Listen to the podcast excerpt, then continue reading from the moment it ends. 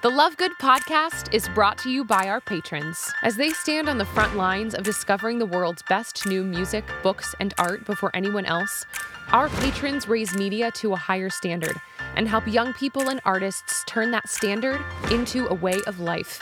Join the movement today that will give you hope for tomorrow. Become a patron now at lovegoodculture.com.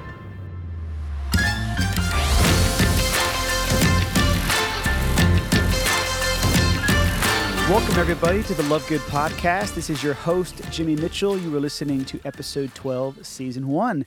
This episode is brought to you by Danny Snyder Insurance. He's an independent agent here in Middle Tennessee for all of our Nashville listeners in particular. He represents many different carriers shopping for the best deal. He's also a trusted and loyal person who will keep your best interests at the forefront of all of his decisions and recommendations. He truly protects families as if they were his own. You can check out Danny at apple2apple.com. That's Apple, the number two, Apple com. We're really privileged to have Danny and his insurance agency sponsoring this episode. By the way, all of my home and car insurance needs are filled by this man, and he is one of the best. This is going to be a really, really special episode coming up a little bit later on. We have Jenny and Tyler coming on. They are a brilliant singer songwriter duo who just happens to also be married with three beautiful kids. In fact, their youngest, Mary, who I think is no more than six months, was in the studio with us for the entirety of the episode. So you're going to hear a lot of sweet nothings from Mary as Jenny, Tyler, and I talk about all kinds of beautiful things in their career right now, but especially this desire for home something that they're really wrestling with internally and personally and as a family right now. This desire for home that we, in fact, all have, a desire that's never quieted in this life and ultimately only fulfilled in heaven. It's a really beautiful conversation. Beforehand, as always, I sit down with Janaya Trudel. Janaya and I this week, we talk about the importance of littleness. I'll leave it at that. The importance of littleness. It's such an honor to have you listening to our podcast. Make sure you go and like us on social media. For sure, subscribe to us on iTunes and Stitcher, and any reviews that you leave really help shine a light on what we're doing here to build a better culture and to really invite as many people into this movement as possible. Uh, we love you guys. This is going to be a really fun episode, so hang tight, and we'll be back in just a little bit. See the dew still, the dawn sings for me. To the sun symphony, to the desert sands, while the pheasants dance. And fly to the fandango, and me like mangoes. Hear the pigeons in their intonation. It's creation, and the air's the rhythm of their orchestration. its creation. From the grounds to the heights, the sounds and the sights, the browns and the whites. Amen.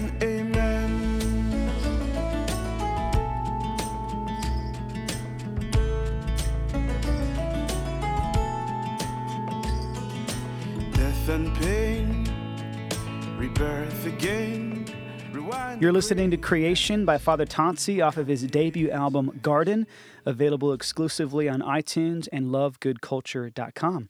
Welcome back to the Love Good podcast. This is your host, Jimmy Mitchell, sitting down as always with Janaya Trudel. Hello, hello. It's good to be back. You know, one of the things I keep reflecting on, Janaya, is that these conversations that we have uh, are obviously a lot of fun. And for me, a really rich blessing because I'm, I'm finding even in the aftermath as we're having to do all of the piecing together of these shows and then the launching them, you know, on iTunes and everywhere else. You know, I end up listening to these conversations a few more times, mm-hmm. at, at, least once or twice mm-hmm. every single week.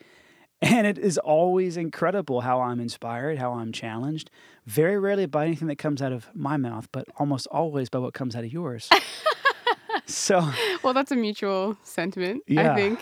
That's right. Well, it's certainly our hope and mm. our prayer that everybody listening is really blessed um, mm. with these conversations. That if maybe nothing else, they're simply giving me an opportunity to uh, think about things a little bit more profoundly, Mhm. a little bit more honestly, uh, even a little bit more poetically. I mean, that is sort of the great danger of hanging around artists as much as I do is that everything becomes so poetic and so dripping in, in beauty. And sometimes you forget, okay, bring it down. You got to bring it down, you Mhm. know? Mhm. Well, today's going to be really fun. We wanted to hone in on the importance of littleness. Now, honestly, the first thing that comes to my mind is Winnie the Pooh, and I'm not even sure why, you know, but like all of these characters, even of my childhood, and that obviously indicates that my notion of littleness also has something to do with wimpiness. Certainly Mhm. growing up, right? Mhm. But as life has gone on, I've come to realize that actually there's a great strength and there's a great power in littleness. Mhm. And I'm not really sure when I first came to understand that. Yeah. Oh, it's so funny that you mentioned um, uh, growing up. I just last night actually watched. Winnie the Pooh? No. but um, uh, an animated film I've been wanting to watch.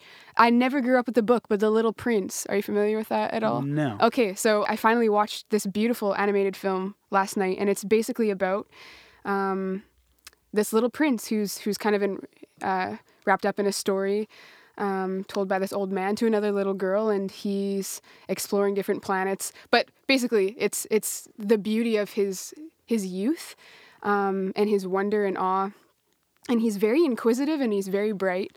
Um, and this little girl who's heard about him um, through this old man who's telling her the story goes to find him and finds that he's grown up. And he the, the big kind of quote in the movie is like he's forgotten he's forgotten. Um, and it never says what and never kind of pins um, any certain like event or memory or even like piece of knowledge. It's just like he just forgot he just forgot. Uh, and then the little girl is just up and devastated at the fact that he's grown up and uh, she's so afraid as a as a child. I remember feeling a similar thing. Did you? Were you ever scared of growing up? like, do you ever think think of yourself like the age that I am now? And I just it was like the worst thing ever to imagine for me, at least. yeah, I mean, I'm so sanguine that uh, everything about the future was exciting and probably wildly unrealistic. I see. Yeah. I mean, I was president of the United States in my imagination by age 10. you know? It's a problem. Yeah. That's so funny. I think I was like barefoot, kind of probably climbing trees or on the farm in between the bales, just like wanting to stay in this like little enchanted land forever. But um, yeah. Anyway, this is beautiful, beautiful film. And it's eventually this. He's a grown man when she finds him on his little planet, and um, and she helps him remember this child. She helps him remember the wonder that, um, and and the questioning and the wisdom that that once was his life.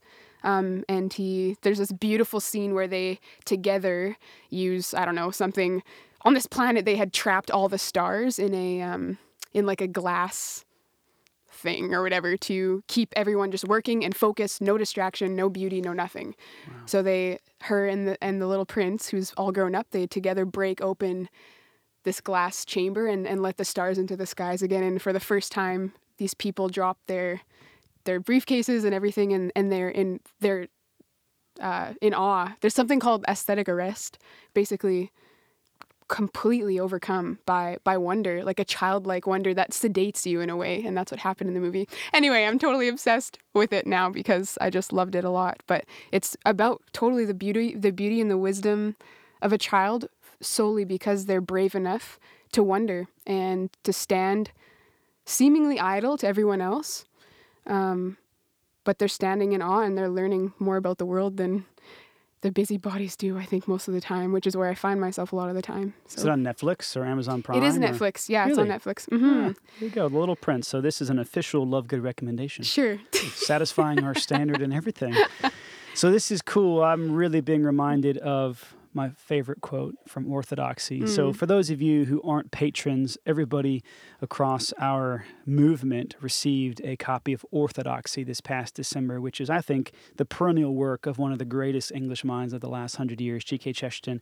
And here's the quote. He talks about children, even as you put it, having the courage to wonder, being brave enough to wonder. And he says this because children have abounding vitality, because they are in spirit fierce and free, therefore they want things repeated and unchanged. They always say, Do it again. And the grown up person does it again until he is nearly dead. For grown up people are not strong enough to exult in monotony. But perhaps God is strong enough to exult in monotony. It's possible that God says every morning, Do it again to the sun, and every evening, Do it again to the moon. It may not be automatic necessity that makes all daisies alike. It may be that God makes every daisy separately, but has never got tired of making them.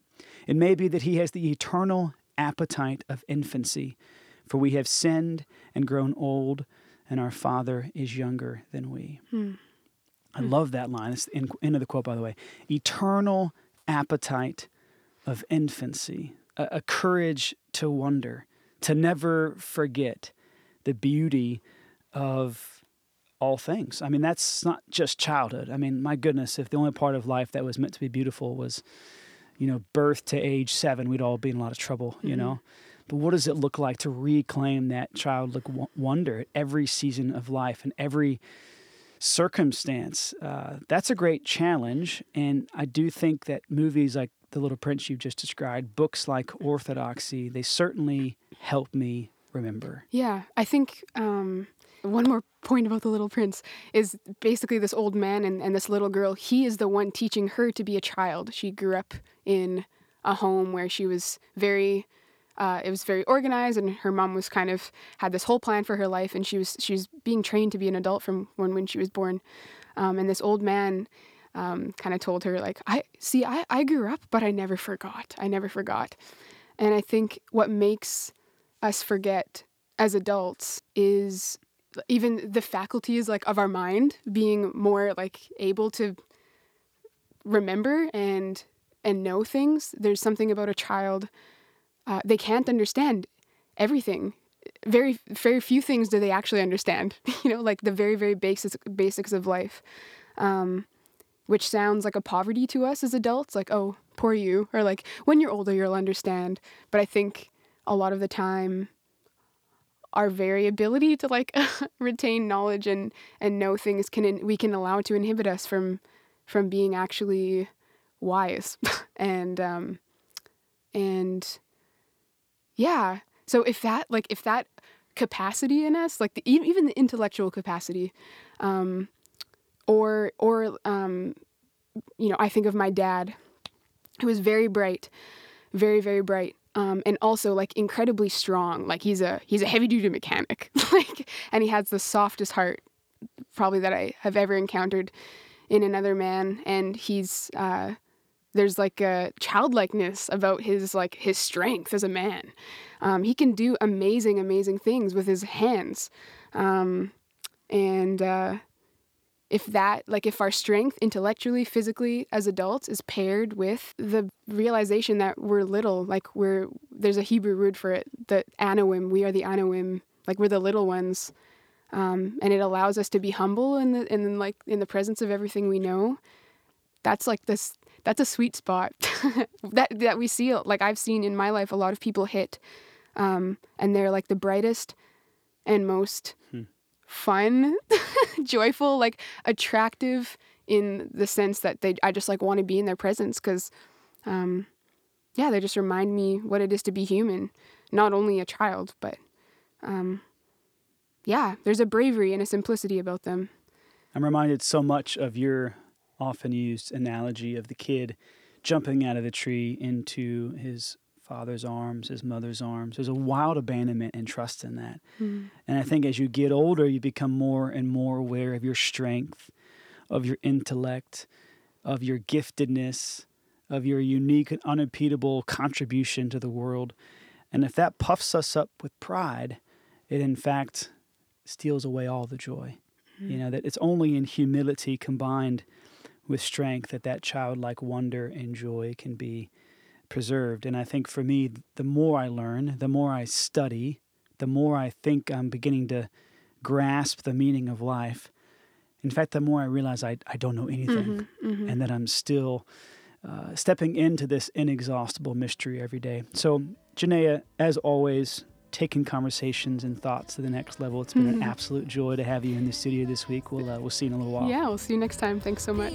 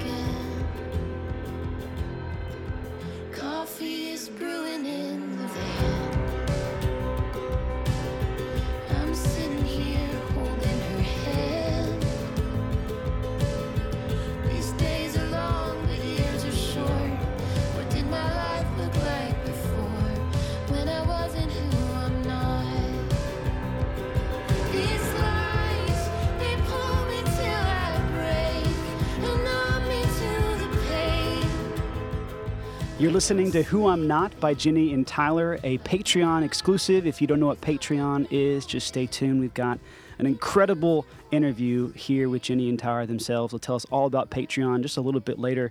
And uh, it is such a joy to have this incredible couple in the studio. We've actually been able to promote and distribute uh, a couple of their um, projects in the past, particularly of this, I'm sure. And here we are uh, with the privilege of sitting down with them in person. How you doing, Jenny and Tyler? Doing well. Doing really well. Thanks for having us, man. Yeah. Yeah. I'm just glad we had enough microphones. The only one who needs one, I think, right now is Mary. Mary does. Yep. Yep. You might be able to hear it. Though. Hopefully you will. She is our six month old third girl. Oh, that's right. All girls. All girls. The ocean of estrogen. yes. yeah. My mom thinks that I need help. and uh, I do. I do need help. That's so good, though. It keeps you real sensitive, you know, in the best possible ways. And you're an artist, right? So this is already a part of your makeup, you know? Yeah. The sensitivity's already there. I think it's more just like the emotionalism is uh, is higher in our household. It's dram- there's a lot of drama. A lot of drama. and they're all, they're four and under, and there's a lot of drama. Oh. So Jenny and Tyler Somers, uh, you guys got three kids. Where are you originally from? I don't even know that. I'm originally from Delaware. My parents live in the same house that I grew up in.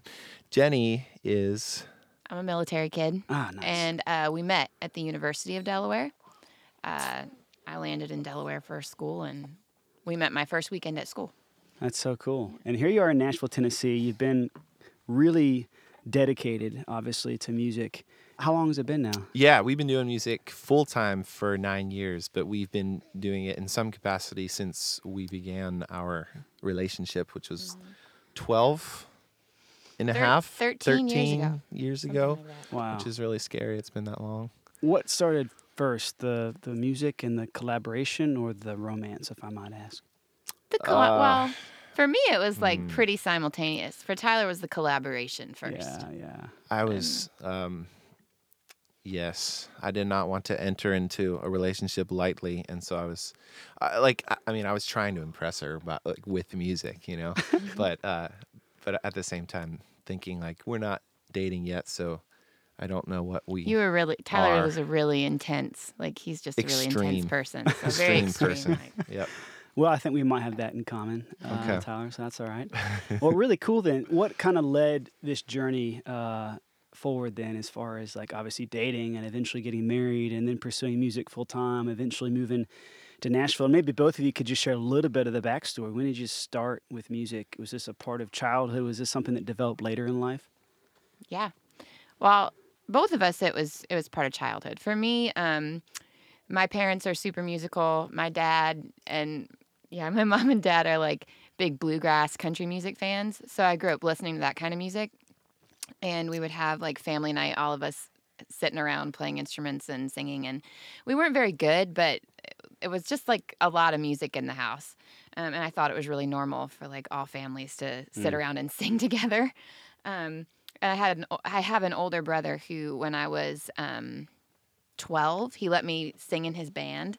Um, so I had, I just there was a lot of there were a lot of encouraging people in my life, like encouraging me to write and sing. And Tyler's story is not really the same, but I grew up in a very musical household as well. My dad is a classical music composer, a jazz pianist, and a Episcopal church music director, as well as a middle school and upper school choir director. Wow. he wears a lot of hats. So I grew up with jazz in the house, um, but he was also into rock when he was a kid, and so he introduced me to Hendrix and Clapton um, pretty early on, and so like bass was one of my first like rock instruments, and then from there was uh, it was guitar. I think that was at I started get, playing guitar at nine years old. Uh, my mom is also very musical. She's um, she's quite different than my dad. Uh, she sort of looks like Barbra Streisand, um, and she really loves Barbra Streisand. Now I, and I she's didn't. from North Jersey. She is. She's like very like like stereotypical North Jersey kind of talks like this, and like when she gets she gets really loud with her friends. It's awesome, and uh, and so I grew up because of her actually listening to James Taylor and Simon and Garfunkel. Wow. So she, yeah, and Barbra Streisand, but I didn't really like the Barbra stuff. So Fair enough. Yep. And then you guys obviously went off to college. You met, started collaborating. Were you both studying music at the time, or just on the side? I was an English major. There you go. I was a business major, but I did a double minor in music. hmm Well, that's actually pretty brilliant because you would have needed the lyricism and the business to back up the uh, the musicianship. And I'm just so curious: at, at what point did you sense this was more than just a couple of friends getting together to collaborate and make great music? You know, so there's there's two things that obviously, as you said, Jenny happened simultaneously. You fell in love, you got married, three kids later. You know, like mm-hmm. life carries on with all kinds of Nuts. beauty and challenge and trial, but I'm sure a, a whole lot of joy Yeah. in the midst of all that. But at the same time, you're probably figuring out a- a career path and discerning whether or not this is something you could do professionally, and especially mm-hmm. whether or not you could do it together for a long time professionally. So, what was that process? What was that unfolding like? We are still figuring it out. like we look at each other and we're like, "What are we doing? How did we get Like, here and what are we doing? Yeah, yeah. Yeah. But uh, but okay, so nine years ago, I was working at Starbucks. Jenny was working at a retail sort of tchotchke artsy store, and and that was in Delaware. And then we found similar jobs in Nashville. So I just transferred Starbucks. Jenny found a, another tchotchke store to work at, and we were recording at the time uh, our second album. Wow. So the first album we recorded in college, and it took about two years to finish because we didn't know what we were doing. The second album took maybe six months, uh, so still a long time, but but less time considerably.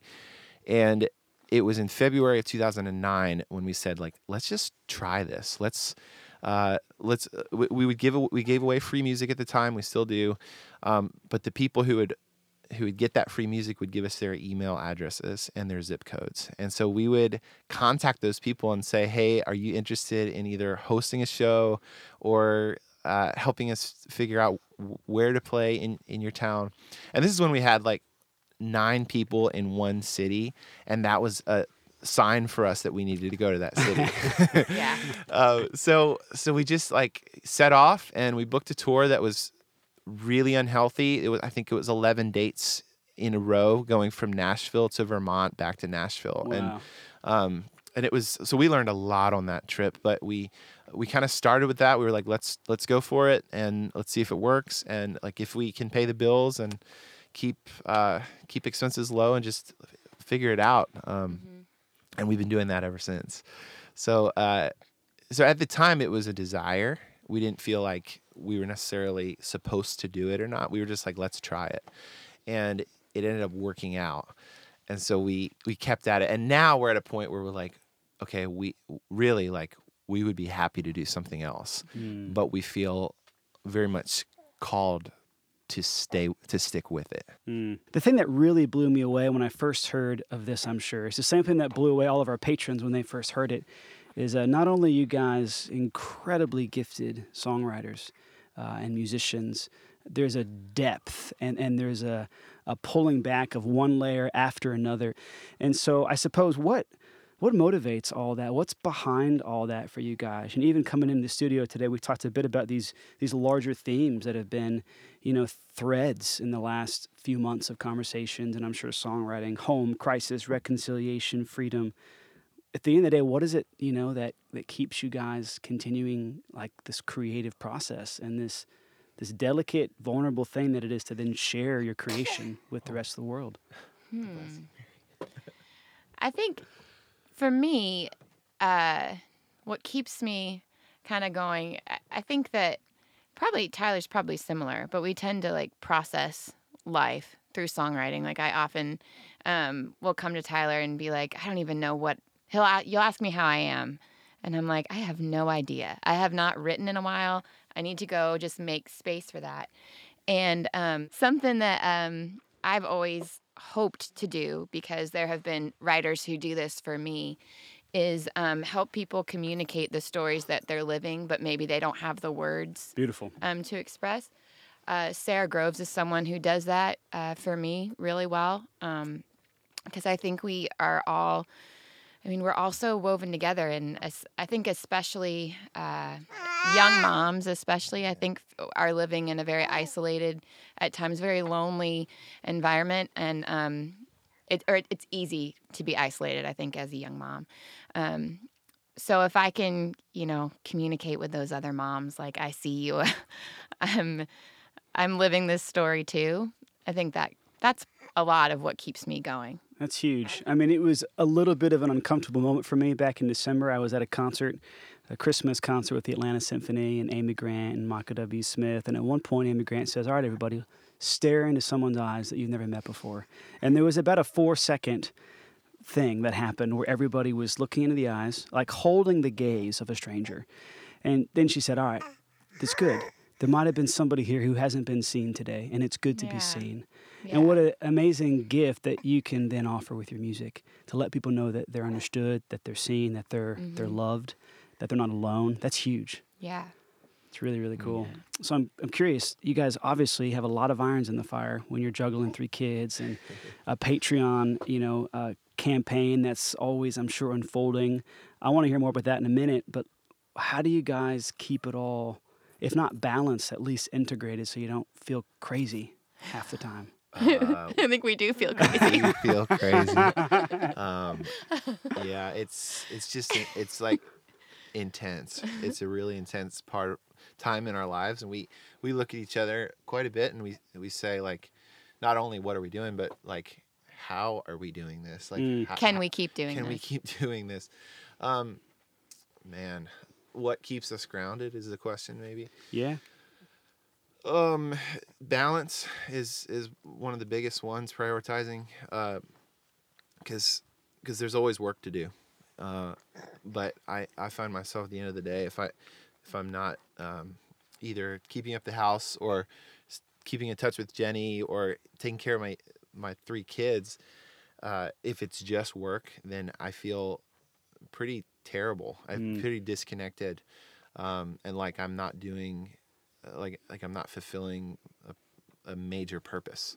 Um, and, and uh, so yeah, prioritizing it's it's just it's a very difficult thing, but so necessary. Um, if if I'm gonna feel like I'm I'm living. Mm. Um, but yeah, I mean, we we try to make time. We like we have some practical things that we do. We have a date night once a week. Um, we uh, we have time scheduled so that each of us can spend individual time with with our kids. Uh, Jenny's parents moved to town to help us with huge. with the kids, which Yeah. has been so so good. Uh, but then the art the art uh, aspect of what we do, I guess we so we have these patrons, and if we don't create, then we're letting them down. Like we're letting down about 300 people, you know, and and and so like that's a huge incentive to to say, okay, we need to write songs this month, you know, uh, or at least we need to find songs that we've written that we've not done anything with, and and put them out there, uh, record them, and, and such. Sounds like there's some built-in accountability for you guys and some Yeah. built-in disciplines, which is huge if you want anything remotely in the uh, the range of freedom and peace. You know. Yeah, Yeah. yeah, Uh, for sure. I'd, I'd love to hear a little bit more about this this idea of home that you guys have been wrestling with lately, or at least thinking about, talking about. Wh- what is what is home? What does it mean to you guys? What does home mean? Um, well, because I grew up a military kid and was moving every three years, about I think I've just always struggled with this idea of like, where do I belong? Uh, do I fit anywhere? Um, and f- for me, growing up, the only thing that was ever the same was my family, and I'm so thankful I have a really solid family. Um, parents who have always been safe for me. Good timing, Mary. um, yeah, my parents have always been super safe, and uh, so it's it's always kind of been like wherever my family is. But I also I think there's just always this longing still um, for something where I just feel known and um, something that I can trust, something that's firm. Um, and I think that like the ultimate, you know, longing for home is after is not of this world, is after this world, um, or after this life. But uh, yeah, what what are you thinking about home? Uh, so when I get desperate, like when I Oh, yeah. have had too much work and like not enough, I don't know, whatever, not enough of whatever, um, I I will sometimes look at the wave forecast because we got married at the beach in South Jersey and uh, for me, my- parents had a house there for 15 years. And growing up there in the summers, like it was very much a, a, a home. Um, there's a sense of home there. So a lot of our writing has uh, has like Im- imagery of, of the ocean in it, and and I think that uh, that I I mean I know that every day, um, or at least most days, I I'm thinking about uh, thinking about the ocean, thinking about the beach, thinking about surfing, um, as as an attempt to to like quiet this this longing that I have. That as Jenny mentioned, like we'll we'll never quiet it um, Mm. in in this uh, in this life. And so I end up writing a lot of songs about uh, about the idea of home and and the idea of heaven as as a home Yeah. and uh, yeah, I think that the the like the looking at surf forecasts um, and thinking about the beach is really just a, a, a way of kind of pacifying that um, that ultimate desire for home. We're back in the Love Good podcast with Jessamine Anderson. She's going to tell us this week how we can build a better culture. How are you doing this week, Jimmy? Really good. This is truly one of my favorite parts of the show because we just get practical and you mm-hmm. give us really simple, concrete ways that we can build a better culture day in and day out. So, what do you mm-hmm. got for us? Well, I remember a lot of times. So I was living in New York City, and I remember a lot of the time that I was on the subway, I would get stuck scrolling through Facebook or lost in my Instagram feed, or I'd be listening to music that wasn't exactly what I should have been listening to, and it didn't make for a good commute. And so I decided to try to be more intentional with my commute time, and I was listening to podcasts like not Love Good because it didn't exist yet, but the Love Good podcast is an example of something I would have loved to listen to, um, or other like life giving music and media and things like that. So I want to encourage our podcast listeners today to use their commute wisely. So if you're listening to the Love Good podcast on your commute, you are already one step ahead of the game. Um, but I want to encourage you to continue to use that time to um, prepare yourself to encounter people. How are you growing in patience if you're stuck in Nashville traffic, for example, or if you're waiting for yet another subway train um, at Times Square in New York City? Whatever it is, use your commute wisely. And the best way to do that with the Love Good podcast is simply to subscribe on iTunes. When you do that, you will never miss an episode and your commute will always be awesome. It's really amazing. And at the moment, we are releasing new episodes every single Tuesday. So the content is always fresh and uh, always really, really rich. And I know I'm enjoying it as much as probably anybody. Jessamine, thanks as always for the pro tip. Of course, have a great week. So I'm really curious. This is a really interesting transition into perhaps some of your media recommendations. Um, just a little while ago, you were talking about Andrew Peterson, and you're talking about you know some of the similarities he might have with C.S. Lewis and being able to capture your imagination. And I know for me, having just finally for the first time in my life read Chronicles of Narnia all the way through, Okay. Mm-hmm. there's something about the ending that left me with this ache for heaven Oh man. and this desire for that for that homeland that Yeah. will forever satisfy. Yeah. So I'm just curious, you know, this is an interesting approach to the question, but in terms of music books and movies that you've seen and enjoyed and read through the years, what is it that perhaps has given you a sense that there's more to this life than what we can see and what we can hear? Man, um, the the first thing that comes to mind is is the, like, uh, "Sigh No More" by Mumford and Sons. The um, the first track being a, uh, I think it's it's uh, most of it is a direct quote from Shakespeare, but there's that um, that like tag at the end that says, "Love, it will not betray you, enslave you." uh, or dismay you, enslave, whatever it is, enslave, dismay, um, betray. Um, it'll set set you free. I don't think that's the right order, but it'll set you free, and that's like to me, that's that that's what that home like. It's a little taste of what it will be like. Is this uh, like love setting free, you know, and uh, and not not dismaying or enslaving or betraying. Um, so that record does it for me. Uh, that actually, yeah, like that whole record, and then, and then recently the uh, I started reading the Wingfeather saga by Andrew Peterson, which I'd been told to read for years. I think five years or so. I'd, I'd known about it, and I finally got through book one. It took me three days, I think, to Wow. to get through. Um, which for me, I'm a slow reader. That that is actually that's saying something. um, but but it had throughout the whole thing, it had this uh, this theme of like of Jan like Janner's the the protagonist or at least one of them, and he's he's he knows that where he is, he he's grown up in the same house, um, the same same area of, of the country, but he always, he's he's dissatisfied and he he feels like this isn't it. Like I I, I want to go, I want to go to this faraway land, and I don't even know why I do. And this uh, like home heartache kind of theme throughout is, uh, man, it, it resonates with me a lot. How many in the series? I think it's three. That's I think it's four. Think Is it's it four? Okay. Pretty sure. I don't know. and would you put it on the level of Lewis? I mean, are we talking this is going to be read for a few hundred years? I don't know, and I don't know if you if I should say that like yes, uh, Yeah. but it's it's well done. That's it's awesome. well done. It's a good story. Um, I think Andrew Peterson apologizes for the for book one, like he's not as happy with his writing, but Ah. I felt like the writing was was very good and That's so cool. yeah.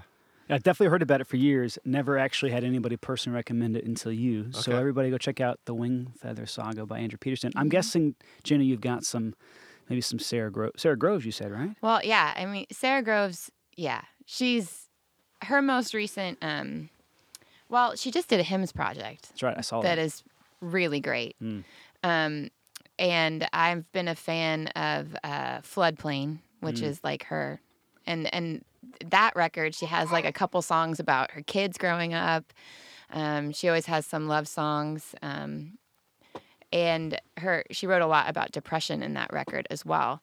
Um, but what I'm listening to right now that I think I would love to ta- tell you about because you probably haven't heard about it either is um, called it's a record called River House by Taylor Leonhardt, and um, it's it's just an incredibly peaceful record and just so many I like I don't think I knew that I was going to need this record. Taylor's become a friend and um when she sent that sent us the record, it was a while ago and I was like, "Oh, this will be cool." And then um I've been struggling with a lot of anxiety recently and this record just addresses that so much. Wow. And um so I feel like I know she didn't, but it feels like she wrote it for me sometimes. Wow. Um, so it's been a really, it's a powerful record. Just like you're describing earlier, this ability that an artist has, the gift of the artist to put into words uh, that uh, deeply felt experience that perhaps the rest of us just are struggling, you know, to, to have a, even a vocabulary for. Yeah.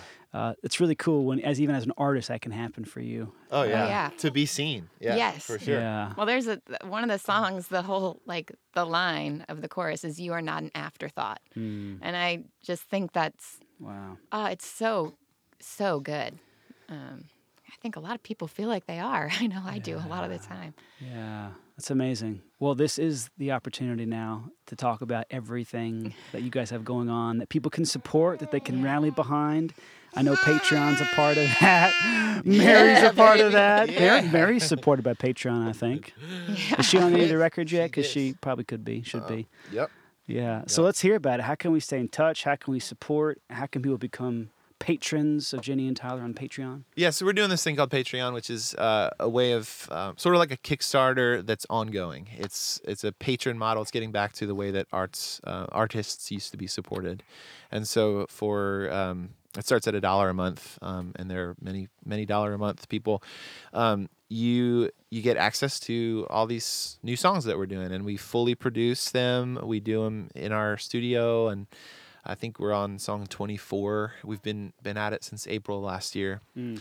So uh, so yeah, creating creating new songs that we've had. Um, many of the songs we've had for years and years and years, and um, I think finally we're getting to a place where we're like, well, we've we have other songs from the past, but they're not very good. So let's write some new ones, and uh, and so we're about to complete the when we hit song 30, we're planning on um, having a vote and asking patrons to help us decide what songs to put on the next non Patreon exclusive album, like the next real real record.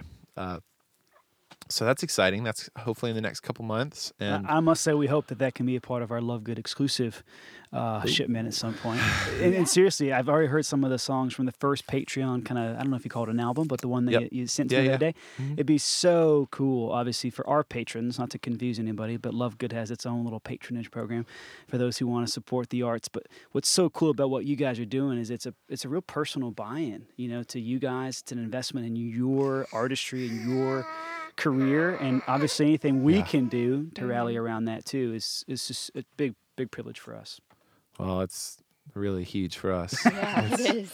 We're very, very is. thankful for any any help that anyone gives. That's really good. Um, And obviously, there's probably a great website people can go get some free music from, some social media to be tracking with you guys. free music at just go to jennyandtyler.com slash free and uh, yeah you can find us on instagram and, and facebook uh, we're not very good at twitter but we're on it I feel like most people say that. I'm on there, but I really, yeah, don't Yeah, know. It's I, just it's just- Instagram. yeah, it's really just instagram it's awesome. yeah. Well, Jenny and Tyler, it's been a real privilege. I look forward to continuing these conversations in the future and doing whatever we can as a little movement uh, for the arts to really rally behind you guys and to support not just your artistry. That's obviously so important, but the way that you are so beautifully living your vocation to marriage.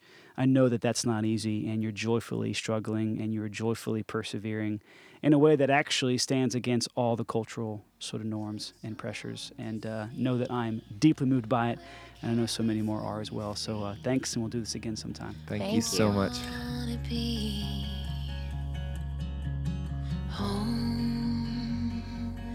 wanna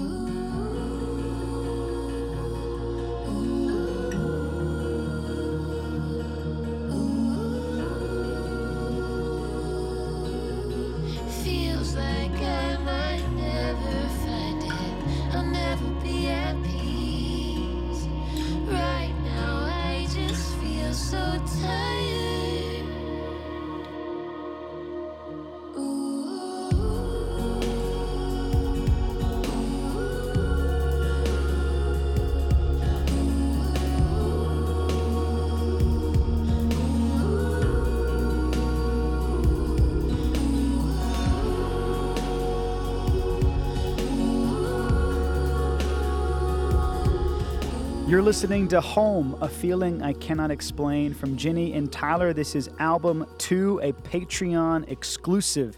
What a privilege to have had Jenny and Tyler in the studio with us this afternoon. What a beautiful family. I mean, not only is their artistry top notch, but their willingness to really live their domestic church, their willingness to live family life well.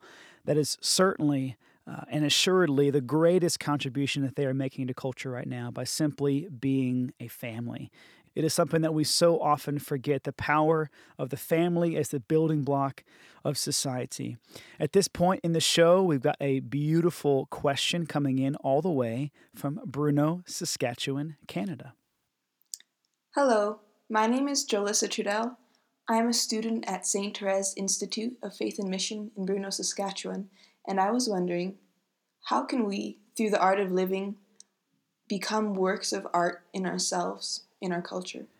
Jalissa, what a question. This is probably one of my favorites that we've had yet on the podcast. And the question is really how do we go about becoming this masterpiece, this work of art for the world to behold? And I'm increasingly convinced the answer is faithfulness. What does it really mean for us to be faithful to our unique and unrepeatable calling on earth? You see, each of us has a particular contribution to the world and to history, a particular way of bringing forth love, of bringing forth joy, of bringing forth beauty into a world that is dark and despairing. And I find that especially through prayer, and actually most especially through suffering and struggle, that calling comes to life. That, in, in fact, usually it's my deepest wounds and struggles that are pierced ultimately by the love of God. And once pierced, they are transformed and they become fountains of life for others.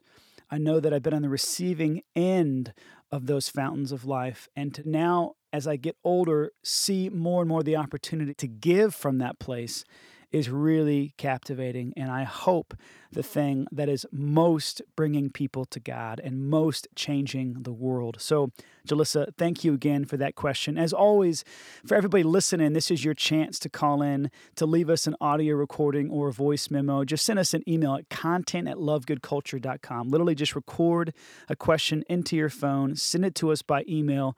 You'll be featured on this part of the podcast. It's really been an incredible show this week. I'm really, really pumped about our guest coming in next week. His name is Dave Barnes. I don't think he's a stranger to many of our listeners. He's one of the most beloved singer songwriters in all of Nashville, Tennessee. He is also an absolute stand up comedian.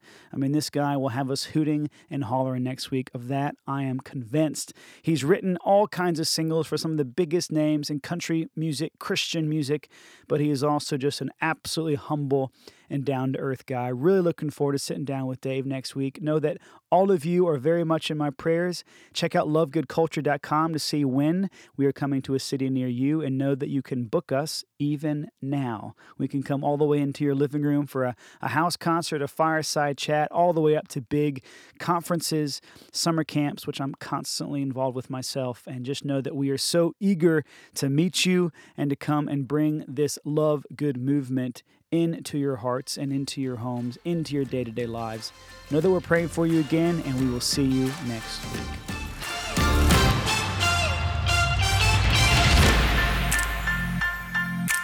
Thank you for tuning in to the Love Good podcast. Tell your friends all about us. Stay in touch on social media. And be sure to stop by iTunes or Stitcher to give us a review. Massive thanks to all of our patrons who make this podcast possible. As they stand on the front lines of discovering the world's best new music, books, and art before anyone else, our patrons raise media to a higher standard and help young people and artists turn that standard into a way of life. Join the movement today that will give you hope for tomorrow. Become a patron now at lovegoodculture.com.